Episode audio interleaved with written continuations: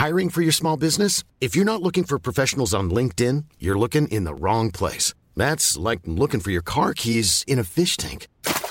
LinkedIn helps you hire professionals you can't find anywhere else, even those who aren't actively searching for a new job but might be open to the perfect role. In a given month, over 70% of LinkedIn users don't even visit other leading job sites. So start looking in the right place. With LinkedIn, you can hire professionals like a professional. Post your free job on linkedin.com slash people today.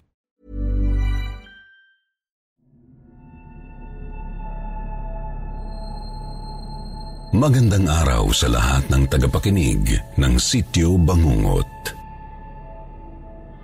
Ang kwento natin ngayon ay tungkol sa mga kulto na nananakit ng mga tao. Nabalitaan niyo rin ba noon na kapag malalim na ang gabi, sila raw ay nag-iikot at nagsasagawa ng ritual. Kaya raw nilang mahipnotismo ang biktima, kaya naman kusa itong sumasama sa kanila. Kadalasan nangyayari raw ito sa malalayong probinsya noon.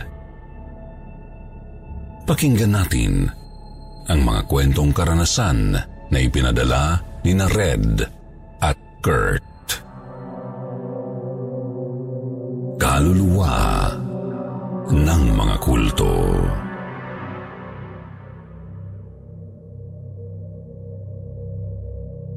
Magandang gabi po sa lahat. Itago niyo na lang ako sa pangalang Red. Ang kwentong inyong mapakikinggan ngayon ay tunay kong karanasan na nangyari taong 2011 noong ako'y nasa ikatlong antas sa kuleyo. Bilang mag-aaral sa isang pribadong eskwelahan sa aming lugar, required sa amin ang umaten sa tinatawag na field education na kung minsan ay may mga nag-i-sponsor. Ito ay paghahanda sa amin upang maging isang magaling na gurong pang-akademya at pang-teolohiya pagdating ng panahon. Pumupunta kami sa mga payak na probinsya. Kung minsan ay sa mga tribo para magturo at magbigay ng anumang serbisyo na makakatulong kahit papaano sa mga mamamayan sa nasabing lugar. Sa pagkakataong iyon, napili ang aming field education sa Mindoro. Hindi ko na lamang po sasabihin ang eksaktong lugar kung saan. Ganon din ang mga tunay na pangalan ng aking mga nakasama para na rin sa kapakanan namin. Isang linggo kami roon upang magturo at magserbisyo sa mga katutubo nating mangyan. Sumapit ang araw at nakarating na nga kami sa nasabing lugar.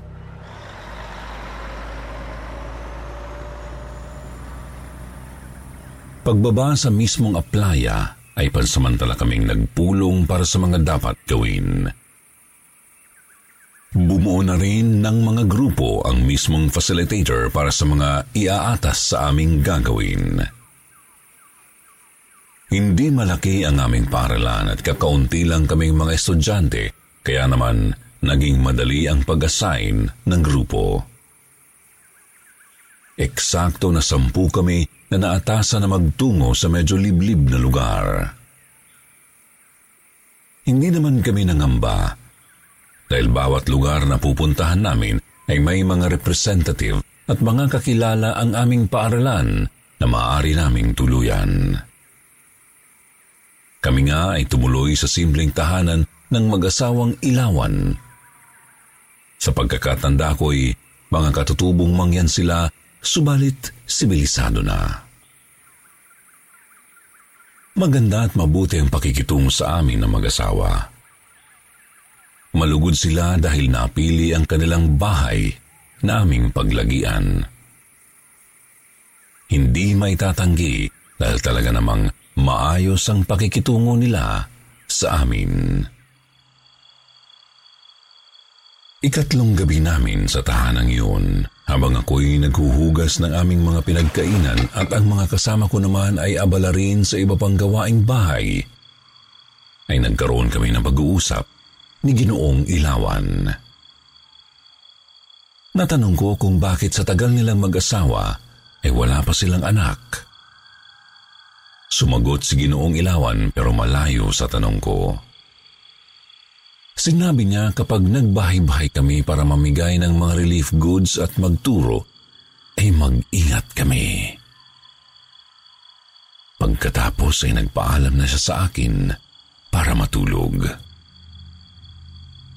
Palagi naman sinasabi yun ni Ginoong Ilawan sa tuwing aalis kami ng umaga. Pero noong gabi na yun, ay tila kakaiba. Bigla kasi akong kinilabutan para bang nagbibigay siya ng babala. Tama nga ang aking kutob. Ikaapat na araw namin ay naglibot-libot kami ng dalawa kong kasama na si Jen at Kuya Jules. Malayo-layo ang aming narating dahil sumakay pa kami ng kalabaw at tumawid sa ilog hanggang abutin kami ng hapon dahil sa sobrang ganado ng aking mga kasama. Habang pauwi, ay masaya naming minamasdan ang magandang kapaligirang na palilibutan ng bukirin at mga burol. Kasama man namin si Kuya Alto na siyang nangangalabaw, ay hindi na kami roon sumakay. Sinabayan namin siya habang nakikipagkwentuhan. Habang kausap namin si Kuya Alto ay napansin kong parang madaling madali siya sa paglalakad. Kaya tinanong ko siya kung meron pa ba siyang ibang pupuntahan. Sumagot siya na kailangang makatawid kami ulit sa ilog pabalik bago lumubog ng tuluyan ang araw. Tinanong namin siya kung bakit pero hindi na siya sumagot pa. Nagpatuloy lang si Kuya Alto sa mabilis na paglalakad, kaya nagkatinginan kaming tatlong magkakaklase. Ramdam ko rin ang pagsilay ng kaba sa bawat isa habang sinusundan si Kuya Alto. Ang kaninang tawanan at masayang kwentuhan namin ay tila ba napalitan ng nakabibinging katahimikan na tanging mga yabag at kabog ng puso lang namin ang maririnig. Napatanong ako sa sarili kung ano bang mayroon hanggang sa namalayan na lang namin na lumubog na pala ang araw na tila tinakpan ng mga burol. Kitang-kita ko ang pamumutla ni Kuya Alto pagkalubog ng araw kaya nagkaroon ako ng hindi magandang kutob. Bigla kong naalala ang mga sinabi ni Ginoong Ilawan tungkol sa pag-iingat. Agad akong napasign of the cross at nagdasal sa aking isipan. Napansin ako ni na Jen at Kuya Jules kaya tinanong nila ako. Sa paraan ng pananalita nila ay damang-dama ko na ang takot na pumapagitan sa aming kalagitnaan. Nadagdagan ang aming katahimikan. Nadagdagan din ang tensyon.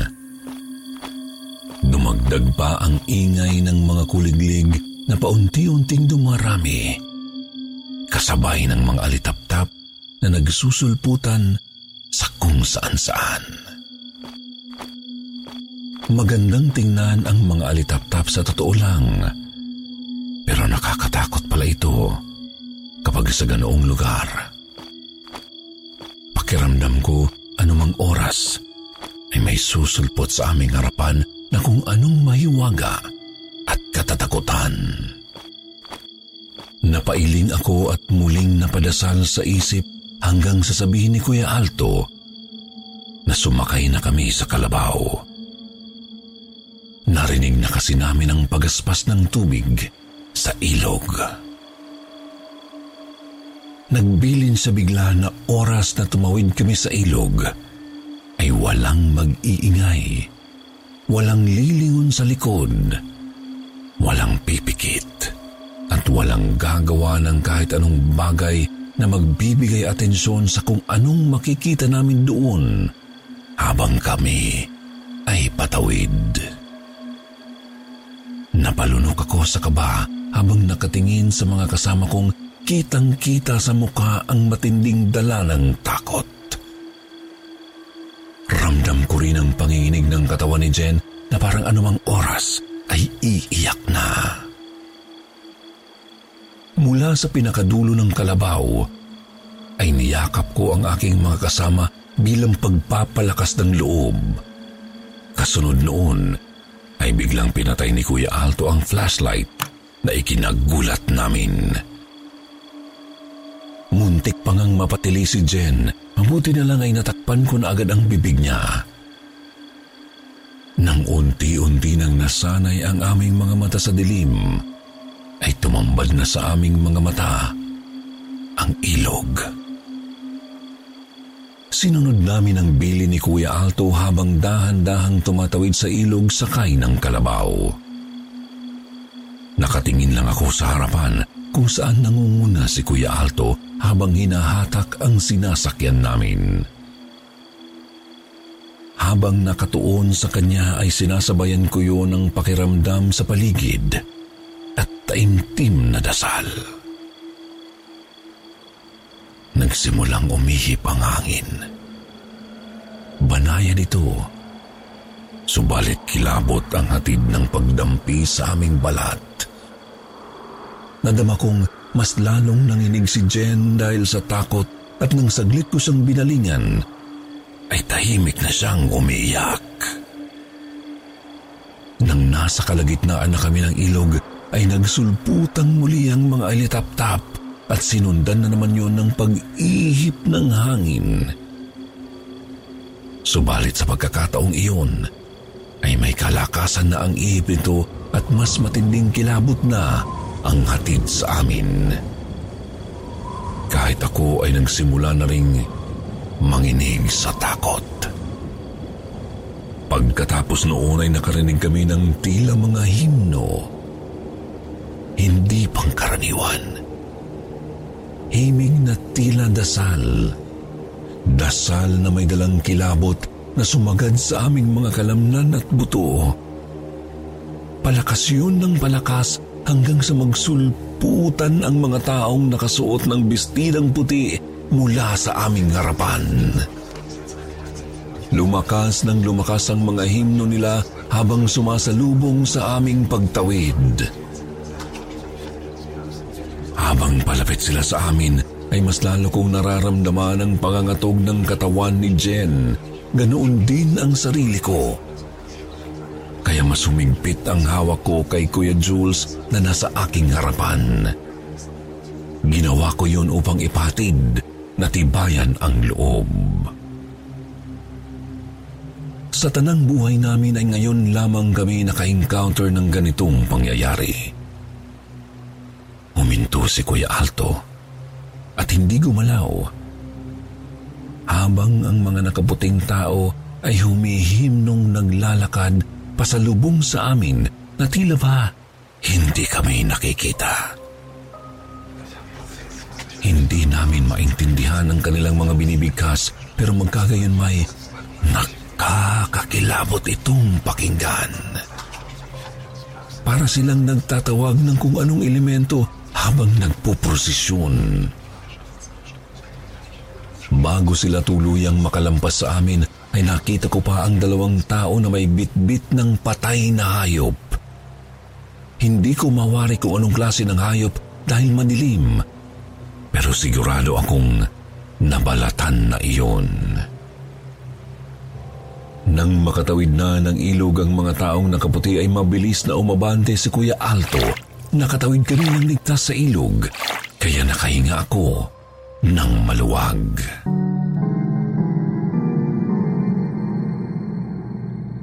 Pagdating namin sa pinaka-highway ay nakaabang na pala roon ang iba naming kasamahan, pati na rin ang mag-asawang ilawan. Nang makita namin sila ay sabay-sabay kaming napaiyak ni na Jen at Kuya Jules. Kinabukasan ikalimang araw namin sa lugar. Oras ng pahinga sa umagang yon nang magkwento si Ginoong Ilawan.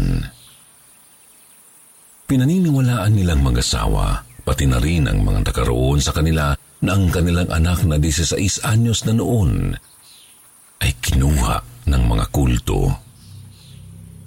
Kulto na kung saan ay kagaya raw ng nasa lubong namin habang tumatawid sa ilog. Mayroon daw simbahan noon sa pinakaliblim na lugar sa kanila na pinanghihinalaang doon nagpa-practice ng pagiging kulto. Ayon daw po sa mga matatanda noon, nakita raw nila mismo ang itsura ng simbahan. Noon pa raw ay laganap na ang balita tungkol dito na tuwing alas 6 ng gabi ay tumatawid ang mga ito sa ilog bilang bahagi ng prosesyon. At sa oras na maantala raw sila, ay kukunin kanila at gagawing alay. Pero mula raw nang maging usap-usapan ang tungkol sa kulto sa kanilang lugar, hindi raw nagpakita pa sa mga lolo at lola nila noon ang mga kaanib sa sinasabing kulto. Sa pagdaan ng panahon, ay wala na raw silang balita kung nasaan na ang mga ito at kung ano ang nangyari sa kanila. Ang sabi ni Ginoong Ilawan, baka raw multo ng mga kulto ang nakita naming tumatawid sa ilog at patuloy na gumagawa ng ritual.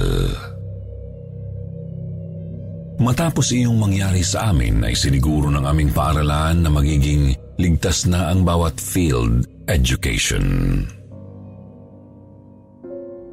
Salamat sa Diyos dahil ligtas kaming nakabalik sa nakakatakot na karanasang iyon. Kaya sa mga mahilig magbunta sa mga liblib na lugar, ay lagi tayong mag-iingat. Puno ng hiwaga at kababalaghan ang ating mundo. Kaya lagi nating baunin ang panalangin kahit saan man tayo magbunta.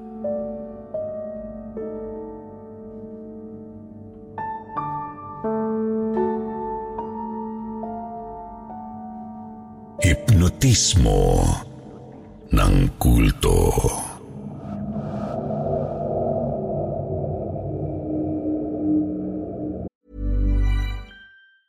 Many of us have those stubborn pounds that seem impossible to lose, no matter how good we eat or how hard we work out. My solution is PlushCare.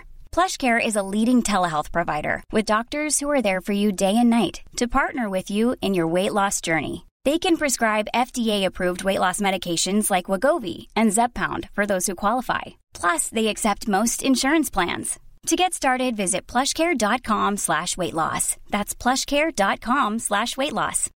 Millions of people have lost weight with personalized plans from Noom. Like Evan, who can't stand salads and still lost 50 pounds. Salads generally for most people are the easy button, right?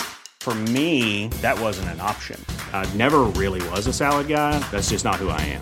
But Noom worked for me. Get your personalized plan today at Noom.com. Real Noom user compensated to provide their story. In four weeks, the typical Noom user can expect to lose one to two pounds per week. Individual results may vary. Isang mapagpalang araw sa ating lahat. Ako nga pala si Kurt mula rito sa probinsya ng Batangas na nagtatrabaho sa lungsod ng Maynila. Sa araw-araw na biyahe papasok ng trabaho ay lagi kong nadadaanan ang isang establishmento na siya ring palaging nagpapaalala sa isa sa posibleng kinahinatnan ng aking pinsan na si Kevin.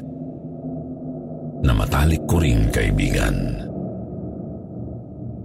Naisip kong sumulat at ibahagi rito ang aking karanasan dahil sa napapanahon din naman. Ang ibabahagi ko ngayon ay isa sa mga bagay sa buhay ko na hindi hindi ko malilimutan. Hanggang ngayon kasi ay walang malino na kasagutan sa kung anong tunay na nangyari kay Kevin. Nangyari ito noong taong 2002. Panahong kami ng aking pinsan ay katutungtong pa lamang sa unang antas ng high school. Sa lugar kung saan kami nakatira ay magkakalayo ang mga barangay. Medyo may kalayuan din ang aming paralan, subalit madalas ay nilalakad lang namin papunta at pabalik dahil hindi naman malaki ang aming baon. Si Kevin ay may ibubuga pagdating sa akademya habang ako naman ay sa larangan ng sport. Ang totoo niyan ay dati akong manlalaro ng chess sa aming eskwelahan. Pagdating naman sa pakikisalamuha ay bihira lang ang aking pinsan na makipag-usap sa ibang tao. Sa katunayan nga ay ako lang ang natatandaan kong kaibigan niya roon sa school. Kahit sabay kaming lumaki ay mas nakilala si Kevin bilang tahimik at mabait. Habang ako naman ay maingay at makulit. Malayong malayo ang aming ugali, pero hindi yun naging hadlang para suportahan namin ang isa't isa. Noong simula ng pasukan hanggang matapos ang first grading, ay naging maganda naman ang takbo ng lahat habang kami nag-aaral. Pagpasok ng second grading, ay doon na nagsimula ang lahat. Lumaganap ang balita tungkol sa pagkawala ng isang estudyante na malayo naman sa aming lugar. Dahil hindi pa naman ganoon kauso ang social media, kaya lumalaganap lang ang mga balita dahil sa mga kwento-kwento ng mga tao at sa panunood ng TV. Dahil malayo naman ito sa Batangas kaya noong una ay hindi masyadong pinansin sa lugar namin ang tungkol sa nangyaring pagkawala ng nasabing bata. Subalit nang lumipas pa ang ilang mga araw, ay naalarma na rin ang karamihan. Tumaas kasi ang bilang ng mga batang nawawala. Nabuo na rin ang maraming kwento tungkol dito. May mga nagsasabing kinikidnap ang mga estudyante dahil kinukuha ang mga laman loob at ibinibenta. Meron din naman nagsasabi na dahil sa panahong iyon ng pagtatayo ng mga matataas na establishmento, kaya naman maraming nawawalang kabataan.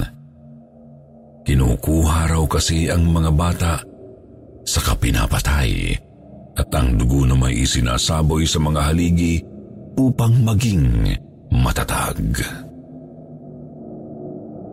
Sa dami ng mga kwentong kumalat, ay isa ang pinakakinatakutan ko. Ito ay ang paglaganap ng mga kulto. Naalala ko kasi noong buhay pa ang aking nanay. Madalas niyang banakot sa amin yun na kapag daw hindi kami umuwi ng maaga, ay kukunin kami ng mga kulto. Minsan niya na rin nasabi na sa kanilang probinsya sa Misamis ay laganap ang mga kulto. Tuwing hating gabi raw, Nangangatok ang mga ito sa mga bahay-bahay at kapag pinagbuksan sila ng pinto, ay mapapasailalim ka sa kanilang kapangyarihan hanggang sa mapilitan kang sumama. Kaya nang madinig ko ang balita na lumaganap nga rin ito sa aming lugar, ay talagang kinabahan ako.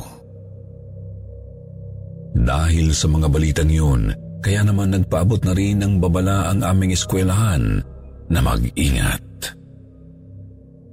Napilitan din tuloy kami ni Kevin na sumakay ng jeep o makisabit kapag pauwi na. Nagkataon naman habang laganap ang ganoong balita, isang gabi ay naiwan akong mag-isa sa bahay. Sabi ng nag-iisa naming kabitbahay na ilang metro ang layo sa mismong pwesto ng aming bahay, ay isinama raw ng kapitan sa aming barangay ang aking tatay para sa paghahakot ng mga gamit at madaling araw na silang makakauwi. Hindi na ako nakapagreklamo dahil wala naman na akong magagawa. Naisip ko na lang na doon na muna ako matutulog kina Kevin. Pero bago pa ako lumabas ng bahay, ay mayroong kumatok. Pagbukas ng bintuan, ay naroon ang aking pinsan. Kasama rin pala ni na kapitan at tatay si Tio Atoy sa paghahakot ng gamit habang ang nanay niya na si Tia Miling ay nasa lamay naman dahil isinama ng mga kapo manggagawa nito sa simbahan. Noong gabing iyon ay nakitulog sa bahay si Kevin. Hindi niya man ganoon sinasabi sa akin alam kong natatakot din siyang mag-isa sa kanilang bahay. Bago kami matulog ay ginawa naming magpinsan ang mga bili ng mga nagkukwento tungkol sa mga kultong lumalaganap. Ipinasok namin sa loob ng bahay ang aming tsinelas pati ang mga damit na nakasampay dahil maaari nila itong dasalan para mapasailalim kami sa kanilang kapangyarihan. Pinagkakalas ko rin ang mga tingting at isinabo yon sa palibot ng bakura namin pati sa bubong. Ang natirang piraso ay sinandal ko ng pabaliktad sa pinto ng bahay pagkasara ko rito. Ipinangharang ko na rin ang gawa sa kawayan naming sofa. Si Kevin naman ay naglagay ng mga asin sa bawat bintana sa loob mismo ng bahay. Ito raw ang pangontra para hindi mapasailalim at makuha ng kulto. Matapos naming magdasal ng aking pinsan ay natulog na kami kaagad. Nainggit pa nga ako kay Kevin dahil ang bilis niyang makatulog habang ako ay isip ng isip sa kung anong pwedeng mangyari sa gabing iyon. Pakiramdam ko ay ang bagal ng oras. May mga pagkakataong napapapikit na ang aking mata. Subalit kapag may naririnig akong kaluskos, ay agad din akong napapadilat hanggang sa napabalikwas na nga ako ng bangon dahil sa isang malakas na alulong ng aso mula sa kapitbahay namin. Kinilabutan ako at napatakip ng kumot pagkarinig doon. Ayon kasi sa mga matatanda na kapag may asong umaalulong, ay may hindi magandang mangyayari. Katulad ng pagkamatay ng isang tao. Habang nakatalakbong ng kumot ay tumingin ako kay Kevin pero tulog na tulog pa rin talaga siya kaya naman ipinikit ko na lang ulit ang aking mata. Subalit umalulong na naman ang aso. Sa pagkakataong iyon ay mas matagal at mas nakakikilabot na ang dala ng alulong na iyon. Hindi ko maintindihan pero biglang nagtaasan ang aking mga balahibo. Parang bigla akong nakaramdam ng nakakatakot na presensya na paligid-ligid lang sa amin. Tuluyan na ngang nawala ang aking antok, lalo na nang makarinig ako ng mabibigat na yabag mula sa labas ng bahay. Simentado man ang aming bahay pero rinig pa rin ang ingay sa labas dahil sa sobrang katahimikan. Noong una ay naisip kong baka si tatay na yun, subalit bigla rin pumasok sa isip ko ang kulto kaya naman kahit natatakot ay marahan akong naglakad palapit sa nakasarang bintana ng aking kwarto. Hindi ko hinawi ang kurtina at hindi ko rin binuksan ng bintana. Nakiramdam lang ako ng mabuti. Doon ay dinig na dinig ko ang mga bulungan ng hindi lalagpas sa tatlong katao. Hindi ko alam ang eksaktong sinasabi nila pero hindi maganda ang dating ng mga yun sa aking tainga. Nakakatakot at nakakikilabot. Muling nagtaasan ang aking mga balahibo at umabot ang kilabot hanggang sa aking ulo kaya napatakbo ako pabalik sa kama at inuyog-uyog si Kevin para magising. Ilang saglit pa ay lumakas ang nakakikilabot nilang bulungan. Doon ko napagtanto na parang nagdadasal sila o nagri-ritual. Nasulyapan ko pa ang mga anino nila sa bintana. Nakasisiguro akong papunta sila sa likod namin. Napatakip na naman ako ng kumot habang ginigising si Kevin pero tulog mantika talaga siya. Umungot lang siya sa akin saglit pero bumalik din sa pagtulog. Hanggang sa makarinig na ako ng tatlong magkakasunod na mahinang katok galing sa likod bahay. Dahil doon ay mas lalo akong kinilabutan na parang lolobo na ang ulo ko at sasabog na ang aking dibdib sa sobrang takot. Niyugyug ko ng malakas si Kevin para magising pero laking gulat ko dahil bumubulong na rin siya ng katulad sa mga nasa labas kanina. Subalit alam kong sa oras na yun ay tulog na tulog siya. Sinampal ko siya para magising pero hindi yun ang epekto mas lalo lang lumakas ang pagsasalita niya ng kung anong lingwahe na hindi ko maintindihan. Ang sinasabi niya ay parang isang ritual o dasal na nag-aanyaya ng kung anong nakakikilabot na hindi pangkaraniwan. Habang nagpapatuloy siya sa pagbigkas ay palakas naman ng palakas ang mga katok sa likod ng bahay. Sa lakas ng pagkatok nila sa pinto, pakiwari ko ngay anumang oras ay maaari na iyong mabuwag. Dahil sa hindi ko alam ang gagawin ko ay tumakbo na lang ako palabas ng kwarto at binuksan ng mga ilaw. Ubod lakas din akong sumigaw ng saklolo sa pagbabaka sakaling marinig ng kapitbahay. Subalit isang malakas na alulong ang sumukli sa aking pagsigaw. Nagpatuloy ang tulog na si Kevin sa pagsasalita ng kakaibang lingwahe pati na rin ang malakas na pagkatok sa pinto sa likod bahay. Kahit na natataranta ako ay binalikan ko ang aking pinsan. Pinilit ko talaga siyang gisingin pero walang talab hanggang sa marinig ko na lang na tila nabuwal na ang nakasarang pinto sa likod ng aming bahay. Dahil sa sobrang dala ng takot ay nawala na sa isip ko ang mga dapat gawin. Napatakbo na lang ako palabas ng bahay ni hindi ko na nga namalayan kung paano ko nabuksan ang pinto namin na hinarangan ko pa ng sofa gawa sa kawayan. Hindi pa man ako nakalalayo ay naaaninag ko na sina tatay at tiyo atoy. Napaiyak ako habang humihingi sa kanila ng tulong kaya agad silang tumakbo sa bahay para balikan si Kevin pero naabutan nilang nahihimbing ng tulog ang aking pinsan. Kinabukasan matapos ang nangyari kaninang madaling araw, ay hindi ako pumasok sa school. Kahit anong pilit ni tatay at ni Kevin ay mas pinili kong magkulong sa kwarto. Hindi pa rin kasi talaga maalis sa isipan ko ang mga nangyari. Kahit pa sinasabi ni tatay sa akin na guni-guni ko lamang yun, ay alam kong totoong totoo ang nangyari. Inabot na lang ako ng tanghali kakaisip kung babalikan nila ako o si Kevin.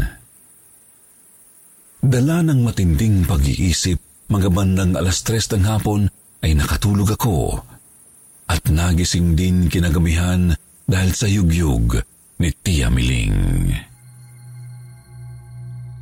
Alas 10 na pala ng gabi at napahaba ang aking tulog. Ang mas ikinagulat ko ay nang sabihin ni Tia na hindi para umuwi si Kevin sa kanila. Isa lang talaga ang pumasok sa isipan ko noong mga oras na sinabi niya iyon. Nakuha ang pinsan ko ng kulto. Kinwento ko ang lahat ng nangyari kay Tia at pareho kaming napaiyak habang ipinapanalangin na makita ang aking pinsan. Sina tatay at tiyo atoy naman ay nakipag-ugnayan sa aming barangay para hanapin si Kevin. magmula nang mawala si Kevin hanggang ngayon ay hindi pa rin namin siya nakikita. Maraming nagsasabi na baka inialay na ang dugo niya sa mga ginagawang establishmento noon o kinidnap para kunin ang laman loob at ibenta o kinuha ng kulto. Pero para sa akin ay natangay nga siya ng kulto matapos may mangyari sa bahay noong gabing iyon. Bilang pamilya niya, masakit man pero hindi na kami umaasang babalik siya sa haba ng panahon. Pero palagi naming pinananalangin na kung nasaan man si Kevin ay maging mapayapa ang kanyang kalagayan. Hanggang dito na lamang po ang aking kwento at maraming salamat sa inyong matiyagang pakikinig. Bago po ako tuluyang magpaalam ay nais ko lang mag-iwan ng paalala sa lahat na palagi tayong mag-ingat at humingi ng gabay sa Ama. Iyon lamang po. Maraming salamat.